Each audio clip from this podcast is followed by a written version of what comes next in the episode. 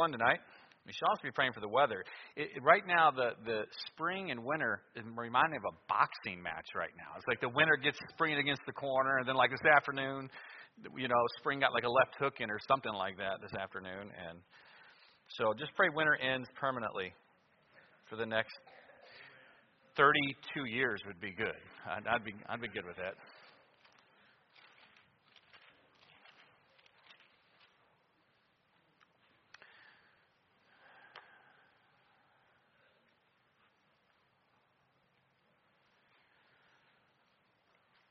All right, Romans chapter 1. Looking at a couple of verses here.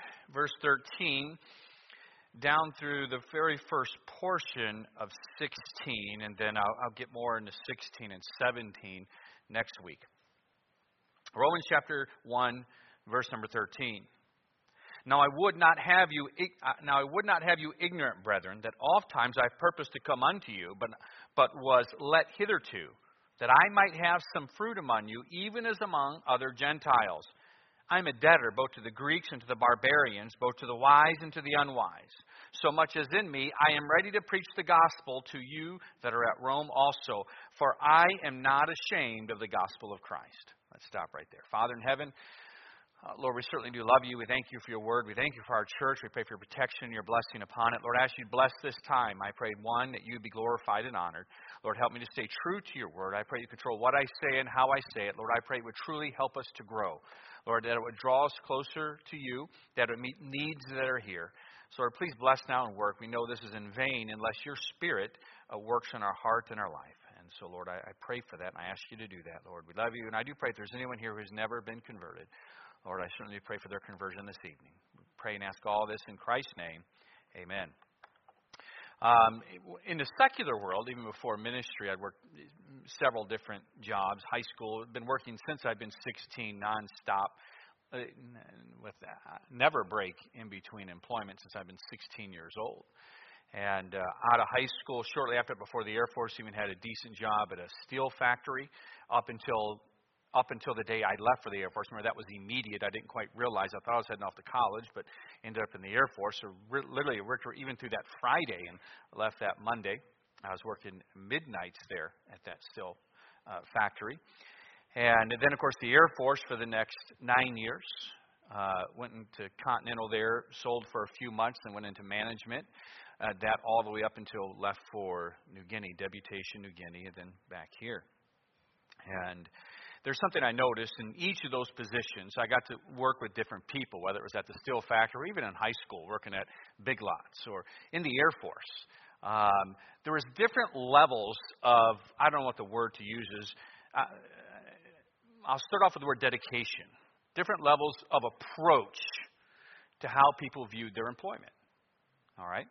And how the people viewed it, how they approached it, certainly affected how they worked. All right? You had some that were there just for a paycheck. That was clear as a bell. They were there just for a paycheck. You had others, I think, one of my, that my very first uh, supervisor when I got to my first assignment at Holloman Air Force Base. I had a good one. And uh, he was an E5 at the time. I was an E1 at the time. And I remember thinking he's an E5, this guy will be an E9, and he certainly was. Not, not too long after that, it wasn't about a paycheck to them. I mean, his view, his approach to his job in the Air Force was something that I could learn from. And again, that affected your promotions, that affected your position, it affected how you, uh, again, how you approached work. Those that were willing to go the extra mile, those that weren't. Those that were just looking for problems anywhere. You had those that just complained. You had those that were just looking for, to try and find something wrong. Um, they won't go anywhere. It just won't happen. All had to do with how, in their mind, how they approached that employment. I've given the illustration for different purposes, but really does fit here with this one right now. Remember the illustration I've given of the bricklayers? You have the three different men all building a wall, laying the bricks. All right, so they're all building they're all building that wall, and you ask the first one, "What are you doing?" And he says, "I'm laying bricks." Is he right? Yes. You ask the second one what he's doing. He says, "I'm building a wall." And then you ask the third bricklayer what he's doing. They're all working the exact same time. Said, What are you doing? He said, We're building a church. Which one will last? The one who had the right approach. All right? So, what we're getting at today is we see Paul's approach. He gives three I ams in the text, if you noticed. Three different I ams that he gives, all were concerning how he approached the gospel. I think that's very important. Very important how you view it. Really, this is true in all areas of life. I've mentioned it before, uh, sometimes in counseling, sometimes from behind the pulpit. It, it's, it's important, even when you're trying to make a major change in your life, maybe to remove a habit, maybe to deal with a difficult circumstance. But how you, how you identify yourself, how you approach that situation is critical because it affects how you will work. It affects how you will respond. It will affect the effort you will put into it. Paul's effort towards the gospel, we're going to see, was unmatched. Want to know why? Because of how he approached the gospel. So, again, the question to you this evening is how do you approach the gospel? For some of you that have been raised in church, it's a term you've heard since you were in the womb. I mentioned this several weeks ago. Sometimes it can lose meaning in your life. You hear it over and over. I mean, like I said, I honestly believe when I started studying this and diving into this in chapter, I never thought about it, so I was getting right into right into chapter one, just how just how flippant and and and casual we use the word gospel, and it loses how important and how precious it is. How do you see yourself in regards to the gospel. My, my guess is that the majority of us here have never really thought about it in that way.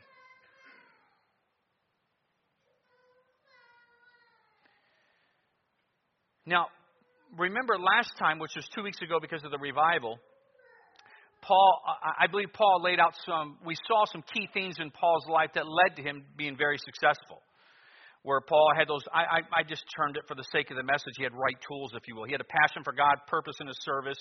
He was submissive, placated, I said. He, he truly sought to produce growth in others. And he was humble. He had that servant attitude. All these things were key. Now, what we're seeing Paul do, as he's really what we're getting to here is the conclusion of his introduction and getting into in verse 16 the meat of this, of the entire epistle. But as he's coming to a conclusion with it, we see clearly how Paul viewed himself in relation to the gospel. If you want to write it down right real quick, I'm going to give you four things we see here in this text. We're going to see results, responsibility, ready, and resilient. He expected results. He saw it as a responsibility. He was ready, and he certainly was resilient. So let's dive into this here this evening.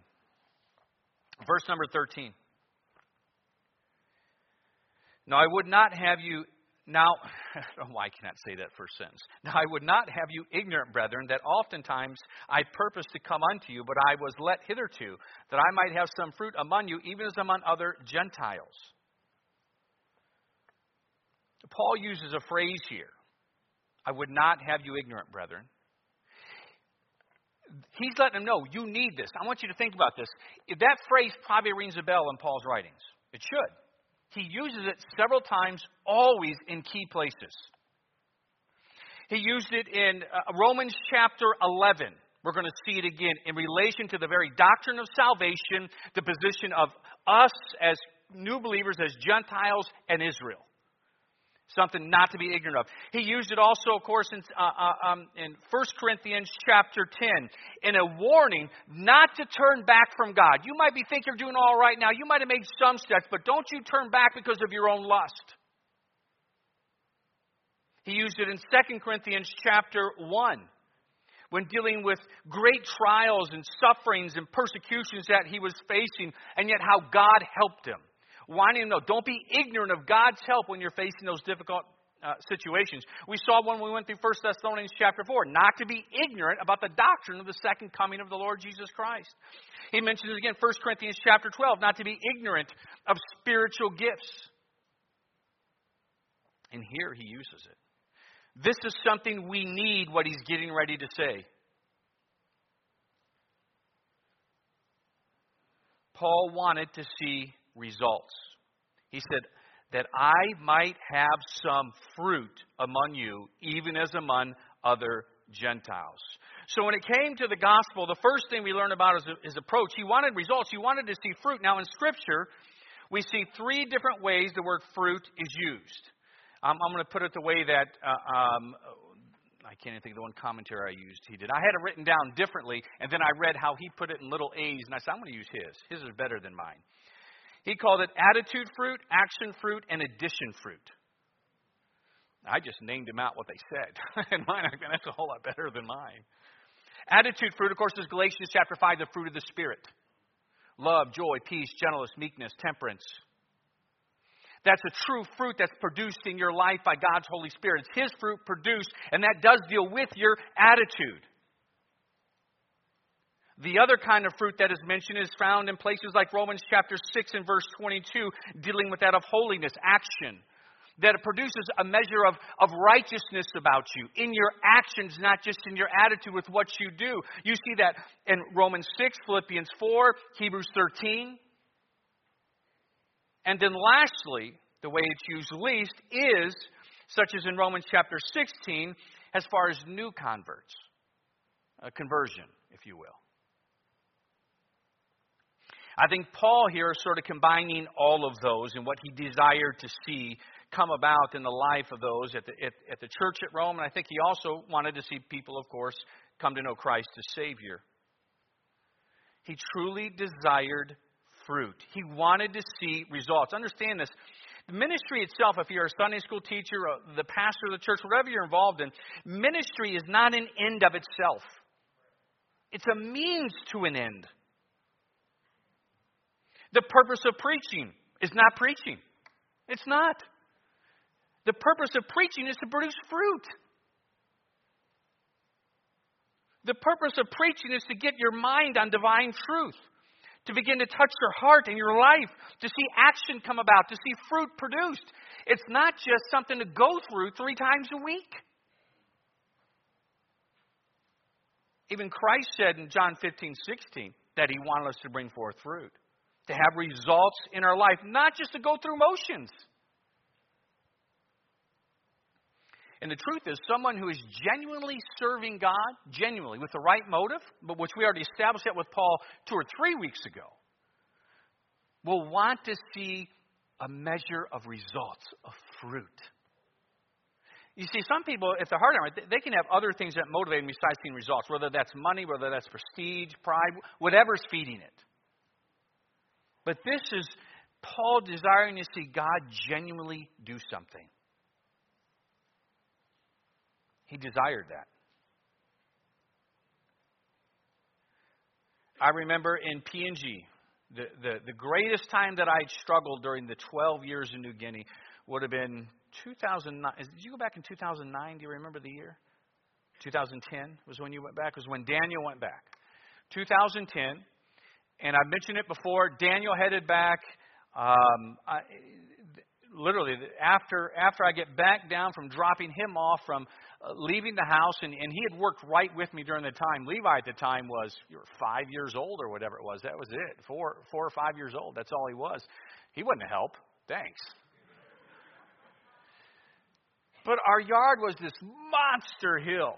If anything, I needed him here just to cut the grass in a hundred degree heat. But no, he helped out in all aspects of the ministry, and he was gone. I was miserable with that. I mean, the day he left, the first and the oldest is out of the house. I'm like, everything's changing. Then I get back there. The guy that I'm training to be pastor, sin is involved. He's now disqualified himself. I had another family wanting to. I mean, it was just, and and it was just like dead, like zap the life out. And I, when I preached, I wanted to see fruit. It was, I mean, my motivation was driving because there wasn't there wasn't nothing happening. Just like that time I told you, that's a true story. When I'm sitting there, I have one person sleeping with his mouth open. You know, two ladies looking at one of my uh, Levi's little books between them. Like I can't notice. I can notice when you're on your phone too. Just so you know. You think you can hide it when it's there down by your legs and you're. It's easy to see. And so the only people who listened was my family, and I slammed my Bible, and I said, if you don't want it, I'm not giving it. And I got my car and I left. I probably wasn't through my first point yet. They were all up and listening right there. Everybody was up at that point in time. But you desire to see results.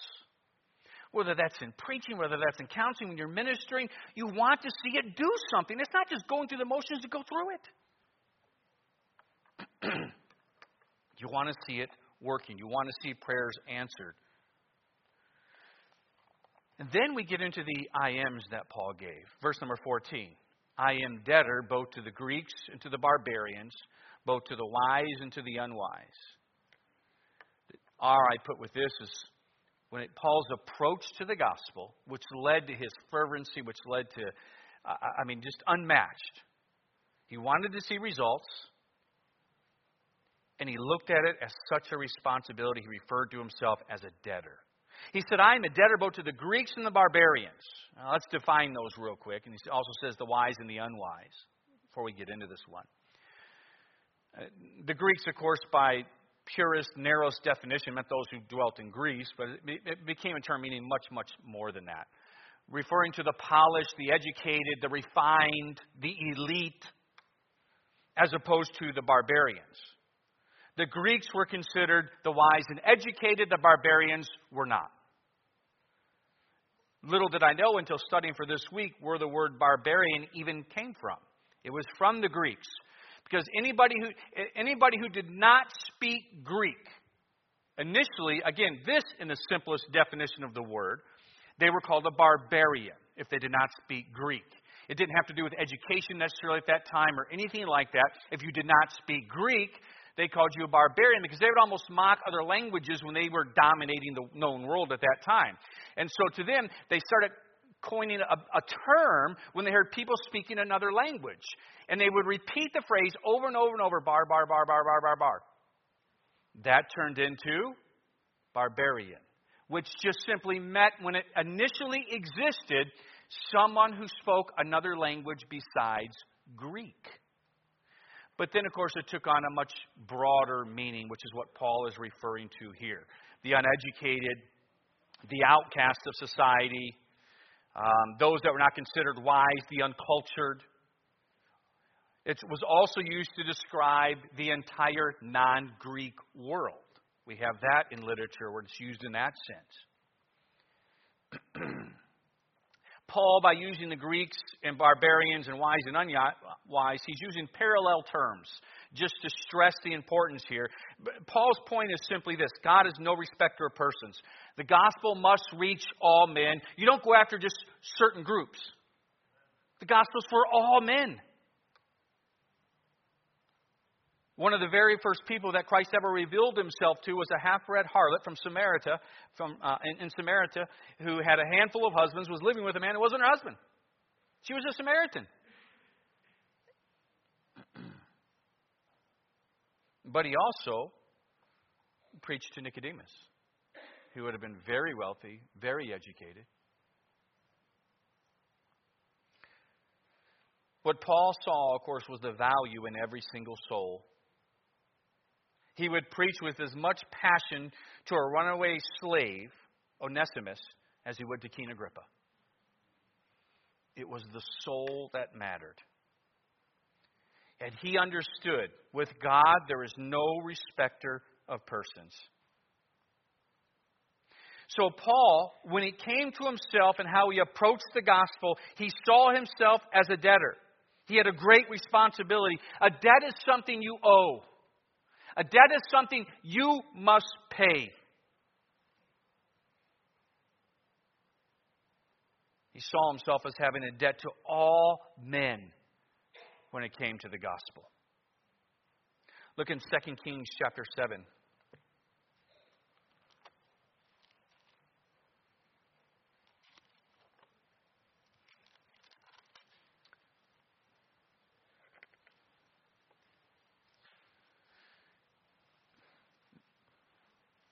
Woman of Samaria. I'm going to regret that because my, my son in law, Jordan, who he might be watching us now, he's been sending clips because he's going through different series that I've done. He just recently sent one. I went through the book of Revelation where I was stuttering over and over and over on a word. I really appreciate him listening so diligently to the messages to gain spiritual truth.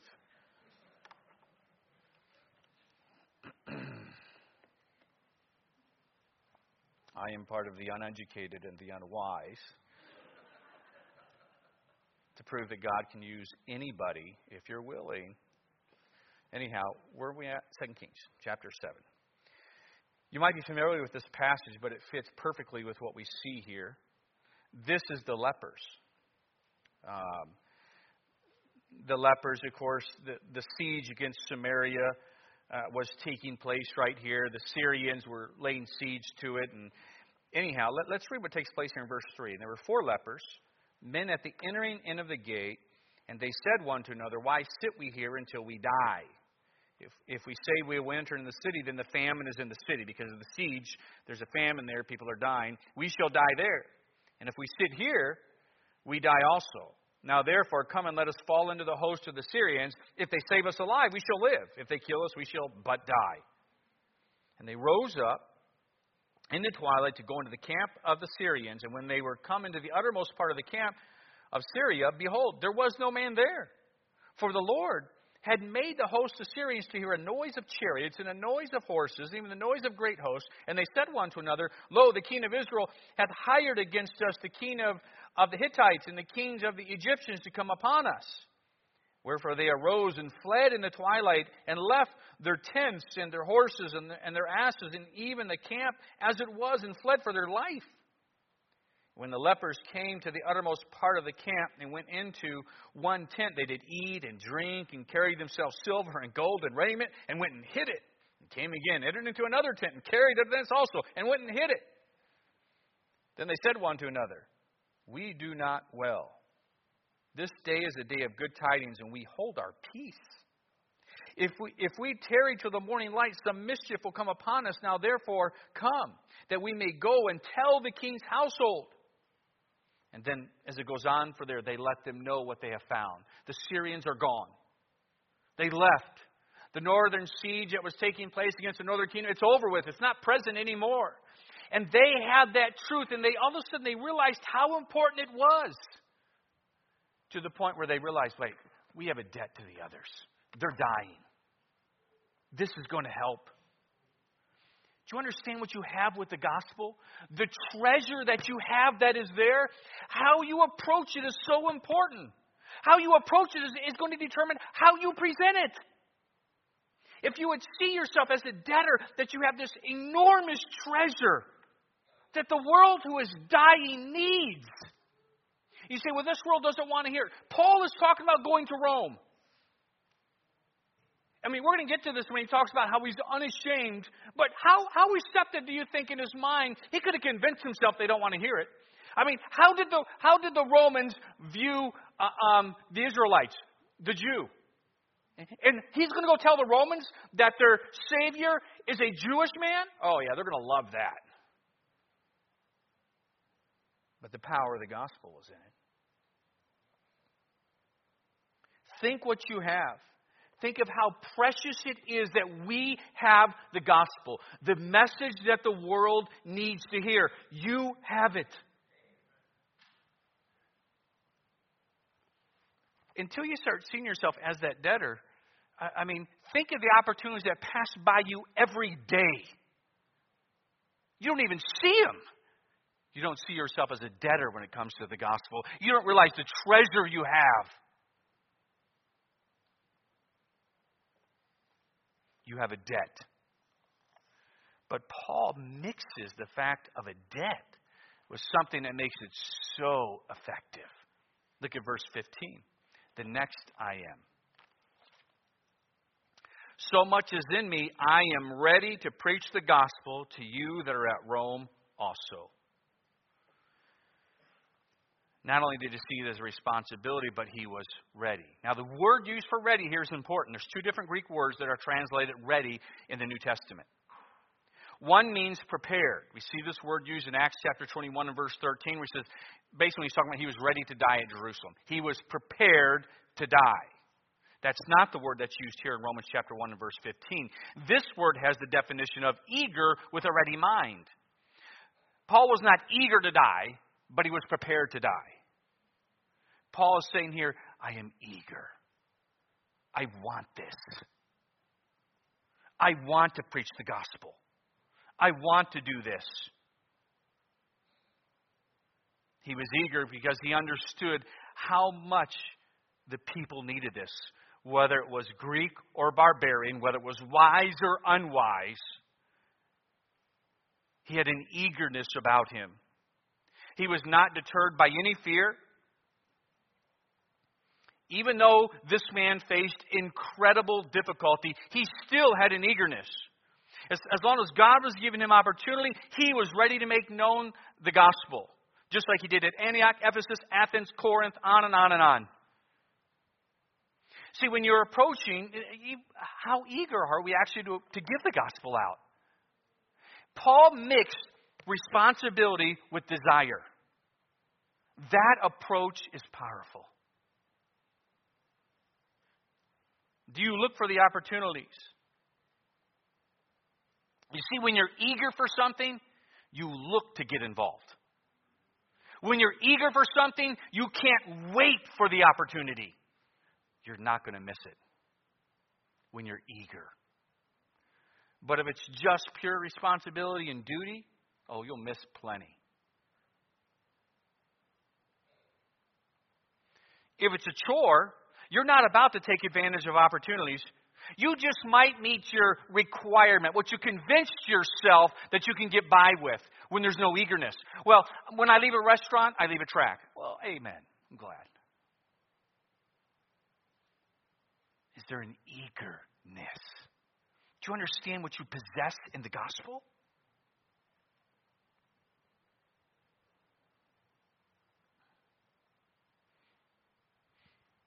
Does your wife have to get on you about coming to church?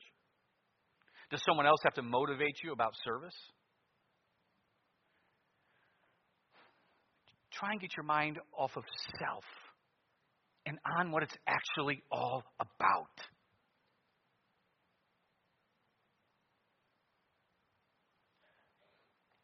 And I, have referred to this before. I remember I, the the remember when I first got saved, that pastor left for several years.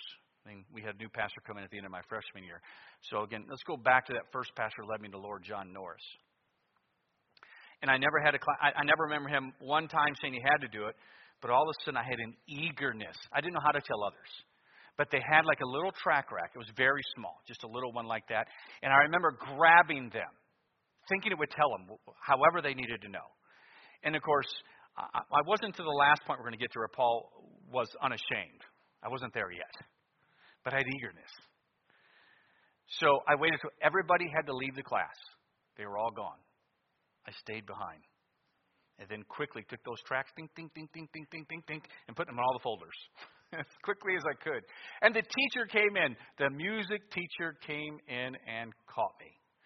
Little did I, I know now she was a Christian. So, anyhow. But the eagerness affects how you present it. It does.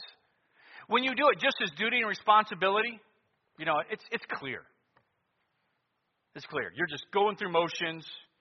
You don't even see the value and the treasure that you have. But when you have an eagerness to do it, people can tell. They can see you're trying to present it with passion as if they need this. I think of the clip of that of that well-known atheist uh, several years ago, about eight, nine, ten years ago. He's one of those two magicians. Um, this clip went viral of him just talking. It was just him doing like an after show recap. And he talked how a Christian man came up to him. I can't think of his name right now, but he's, if I said it, most people would know it. He's very popular in the secular world as far as a magician goes. And he said, There was this guy that came up to me, wanted to get, I think it was a, a New Testament, and started to try and talk, talk to me about it. And and because he's an atheist, he's an outspoken atheist. And and what he mentions as you go, as you listen to him talk, what he said was this: that guy really believed what he was saying. It had an impact on him. And then he made a great point. He said he knows he's an atheist. He said he said, but I don't mind that guy coming to me and talking to me. I know people get mad about that, but my goodness, if this guy actually believes I'm going to hell, how cruel would he be not to come and tell me? And even though he said that not believing the guy, hey, but those words out of his mouth, little does that man realize, are true. He is going to hell. That is a reality.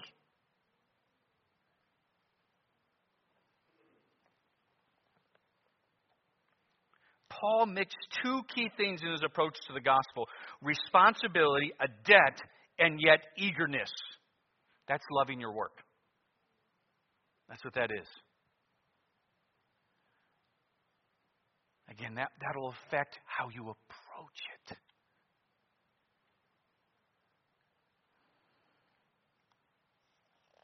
Next, as we come into the last point here, we see he was resilient. The third I am.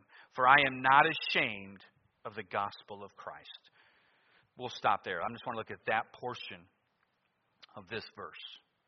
He was resilient. He was not ashamed. He was bold. He was determined to give the gospel regardless. We see that pattern throughout his life.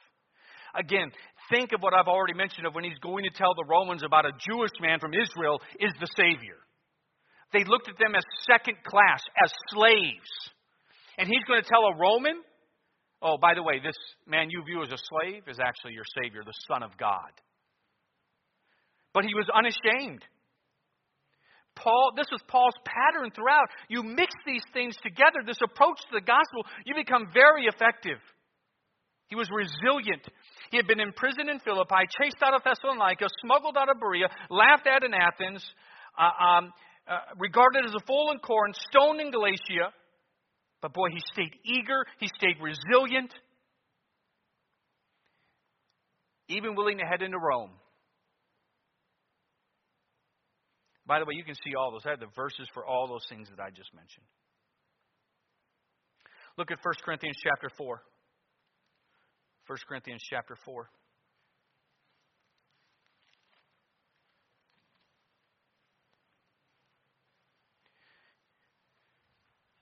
You cannot be ashamed of this.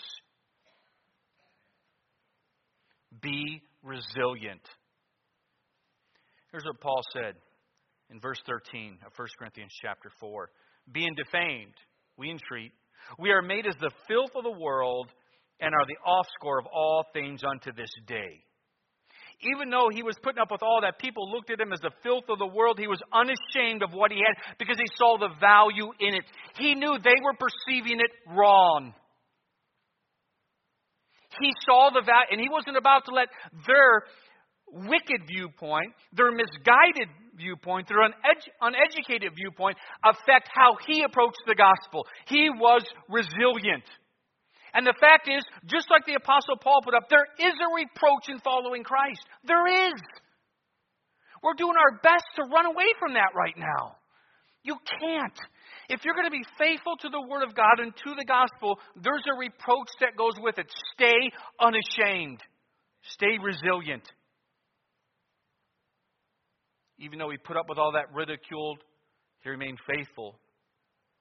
But we don't see the value, we don't see the treasure in the gospel, so we're not willing to bear the reproach for Christ and we become ashamed. Just like churches today trying to uh, remove the reproach, trying to be seeker friendly. They're not seeker friendly, they're, they're, they're carnal seekers, is all they are. They want to somehow incorporate the carnality that they love in, mixed in with the worship of God. That's a side note. I'm going to preach another sermon right there. I'll come back to that another time. Paul knew the truth of the gospel was supreme above all other teaching man needed.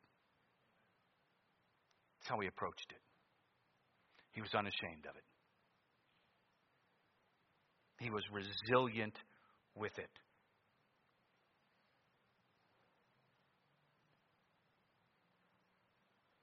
Don't ever be ashamed of the gospel. It is the greatest truth and the greatest treasure the world needs. Will you be ridiculed? You will. Will you be outcast with it? You will. I remember me putting up with that in high school. Because you never know who's watching when all that ridicule is going on. You know, Thursdays in the Bible study would hit, a kid you not going down the hallway. I, I, I didn't mind it at all after a while. I didn't. I didn't mind it at all. The BYBs being shouted out every Thursday because everybody knew that was the day I taught the class. Bring BYB for parties, if you remember. Hopefully nobody here ever partied. Was bring your own beer. But they did it on Thursdays to mock me because it was bring your own Bible. It's Thursday. Bring your own Bible day to school. 21 years later, 21 years later, I heard from a person from high school. Never one time did we talk in 21 years. And I've mentioned this before, but I want you to see it so you know I'm, I'm not making this thing up. You guys ready up there? Go ahead and show it. This is the message I got 21, never heard from him one time in 21 years. This is the message I got from him.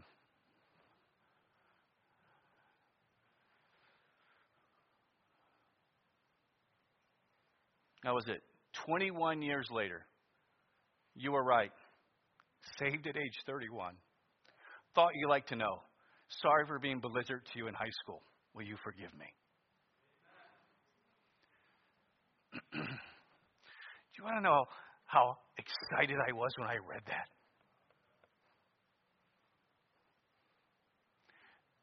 Be willing to take the ridicule. Be willing to look as, that, uh, as the outcast if necessary. What you have is exactly what the world needs. Don't forget it and don't apologize for it. Stay resilient. You don't know who's watching. Really is amazing what shame can do to you, how it will control your life, especially when it comes to the Lord Jesus Christ. Ask Peter. Ask John Mark.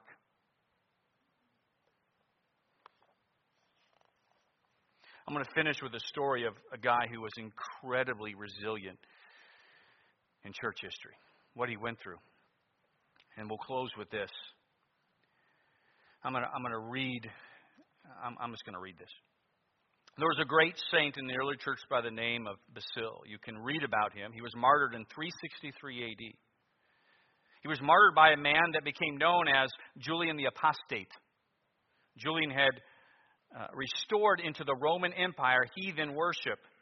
You remember that Constantine, for the most part, had made Christianity the religion around 325. And when Julian came in, he brought back heathen worship. And Basil, who was a great Christian, went to him one day, and this is what the historian said uh, that he said to the emperor. Now, here's a quote from that man. He's speaking to the emperor, by the way. Thou renegade, thou hast, uh, uh thou hast left a throne prepared for thee in heaven. Not sure quite what he meant by that. Verily, I believe that Christ, whom thou hast adjured, will take thee and pluck thee out of thy dwelling, that thou mayest know how great is that God whom thou hast offended. Thou hast not thought of his judgments, nor venerated his altars. Thou hast not kept his laws, which thou didst declare often with thy lips. Wherefore, great emperor, Christ will not remember thee. Says the emperor was not used to being talked like that. He ordered him to prison and to be punished while he was in prison. Every day, this was his punishment. Guards were to come and to razor off a portion of his skin every day, a long strip, for which they would they're going to take these different strips and make this leather I don't know exactly what it was here. They would cut into long strips and, and they would tie the, the portions of his skin, making leather out of it. and so they were doing this every day to him. It went on for weeks. Every day the guards would come in, cut off a portion of his skin. Then finally, one day, he asked if he could speak to the emperor again. The request was granted because the guards felt that he was ready to deny his faith and affirm the place of the emperor. So now he stands before the emperor. On his way there, he asked for one of the portions of his own skin, one of the leather straps they made from his back. They gave it to him. Now let me go back to reading. and so he was brought holding in his hand his own flesh, scarred all over his body, and this, the historians record, is what he said. He's before the emperor again. Dumb, deaf, and blind are the are thy idols, apostate. To me to live is Christ, and to die is gain. And he threw the thong of his flesh at Julian's feet. Then they carried him out, dropped him on a red, head, red hot bed of iron, spikes, and he died. Soon after that, Julian himself died. There are many records of his last words. He is said to have said this Thou hast conquered me, O man of Galilee.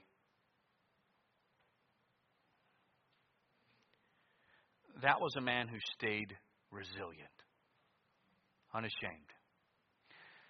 We are living in a day as our nation changes drastically where we need to be resilient.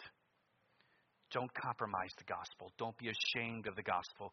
We are to follow what the book of Ephesians directs us to do, and that is to speak the truth in love. That's what we're to do.